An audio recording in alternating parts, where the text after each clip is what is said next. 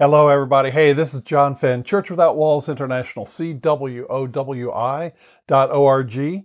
And uh, you can visit our website. We're a worldwide house church network, and we're all about discipleship. That's the supernatural part of it.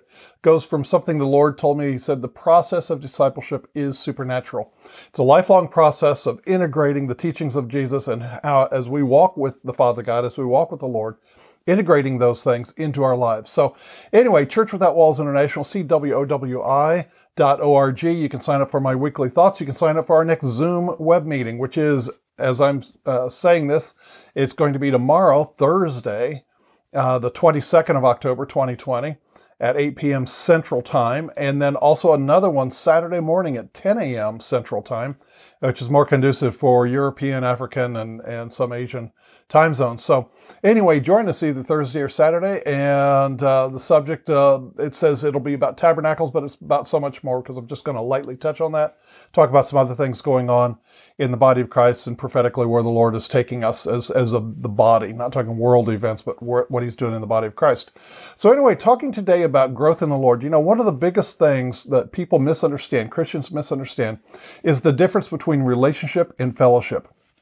And as a result of that, I get emails and, just all the time people afraid for their salvation, afraid that they're going to be one of the ones who are cast out, even though they've loved the Lord, they've walked with the Lord, but they've got struggles in their lives.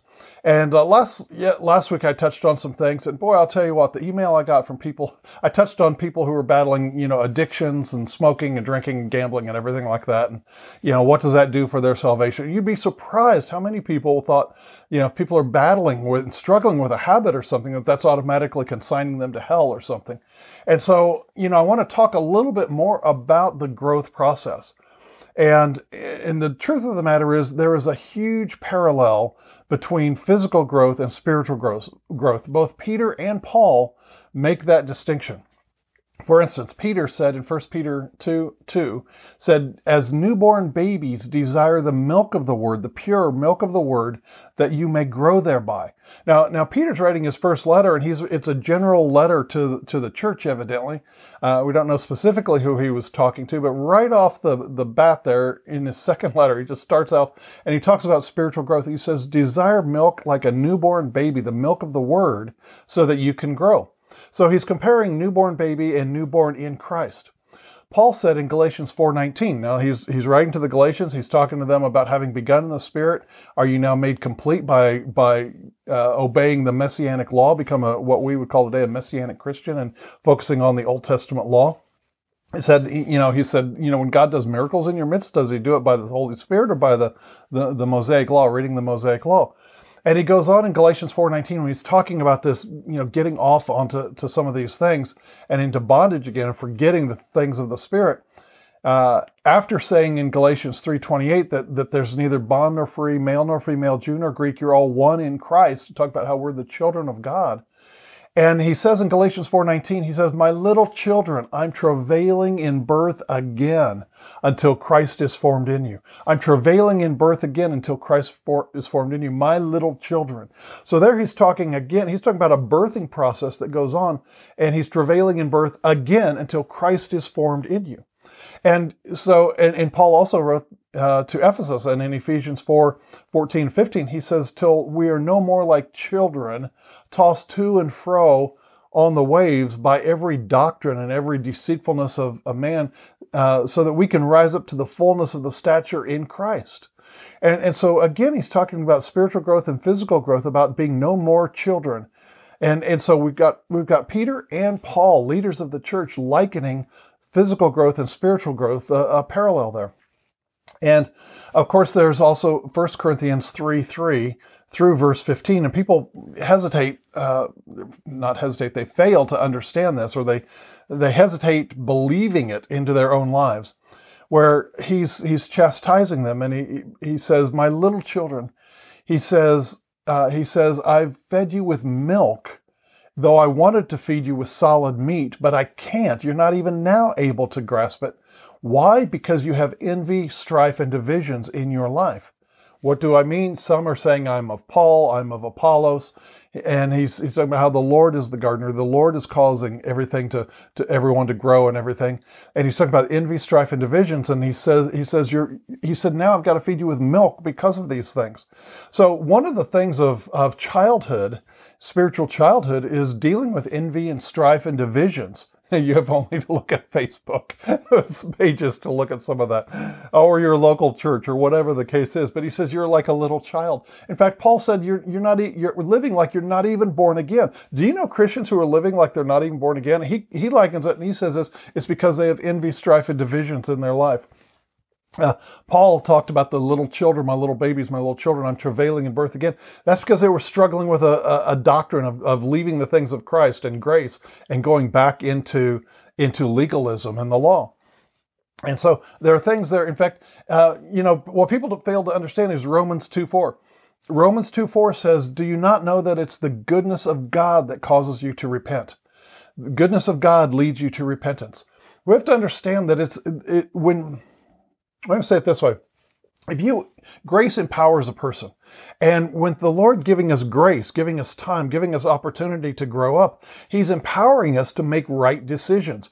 But in each case, in, in 1 Corinthians 3, in Galatians 4, in 1 Peter 2, Peter, it, Peter and Paul put it right on the person. Desire the milk of the word that you may grow thereby. Lay aside uh, doctrines which uh, cause you to be tossed to and fro. In fact, Paul goes on to say there, I'm going to read here, he says, he says, speak the truth in love and grow up into him in all things. Grow up into him in all things by speaking the truth in love. Um, he says that you're no more like children tossed to and fro, carried about by every wind of doctrine and the sleight of men.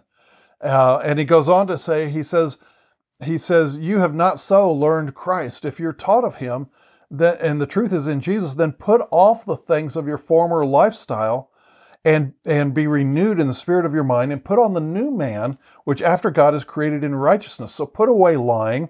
Be angry, but don't sin. Don't let the sun go down on your anger. Don't give place to the devil. Let him that stole steal no more. Let no cursing come out of your mouth. Don't grieve the Holy Spirit. Paul goes on and, and is talking about the things you should be doing and growing up. And, and these are things that people struggled with in his time. Now, what's sad is that so many people today would look at a Christian who's struggling with a, a habit, something they've dealt with maybe for a long, long time. Even what Paul would say in 1 Corinthians 3, he said, I desired to, to feed you with solid food, but I can't now. Uh, I've just fed you with milk even now because you've got envy, strife, and divisions. In other words, Paul is saying that they should have grown up in these areas. He's looking from the outside and he says, You should have grown up in these areas already, but you haven't. So therefore, you're still a baby in Christ. You see, we live in a in a in a society which is mistaken, a, a church culture which equates knowledge with growth, and that's not what Paul or Peter are talking about. It doesn't matter if you've got a stack of Joyce Meyer and Copeland and you know, John Wimber, whoever teachings next to you on your recliner. You've got a stack of journals on that. It's the application. Are you putting on the new man? Are you doing away with envy, strife? Are you doing away with cursing in your life? Are you doing away with uh, anger that you hold onto overnight? Uh, are you are you growing in the in the milk and the meat of the word? Are you are you doing these things? You see, Paul, looking from the outside, said, "My little children," he says, "I should have fed you with steak, but you, you've got to have milk here because you're envy, strife, and divisions." And his conclusion was this: He said this, in as you can go on in 1 Corinthians chapter three. He said this. He said, and I'm going to paraphrase a little bit here, but he said this, if you carry this with you into death, if you carry these envy, strife, and division, and you you still are a baby in, where, where I've got to feed you with milk instead of the meat of the word and the meat of life, he said, if you carry this with you, he said, that's wood, hay, and stubble that will be burned away on the day of the Lord Jesus. Now you're going to be saved, but these things will be burned away.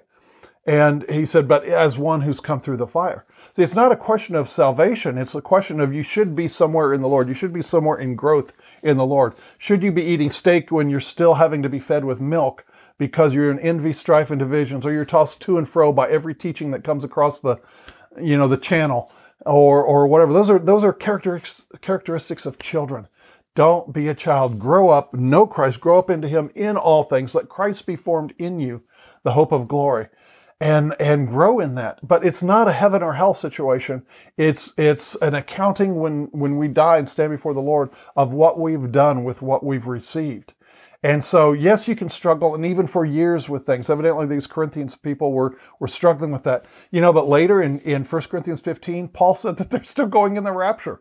They should have been adults, but they are children. And he says, but we will all be changed. Uh, in 1 Corinthians chapter 15. So even though these people in Corinth, they had issues with strife in chapter 3, in chapter 6, they were suing one another. In chapter 9, they weren't giving into Paul's ministry or supporting him. In chapters you know 12, 13, 14, they, they were using the gifts and they didn't know what they were doing. They had troubles with their love walk, different things like that. But Paul said, hey, you're all going. This isn't to excuse anybody or to make an excuse for, for uh, carnality, but it's saying that only God knows if you are struggling with an issue it's the struggle, it's the overcoming, it's the exercising of your free will to make a series of right decisions to grow in Him.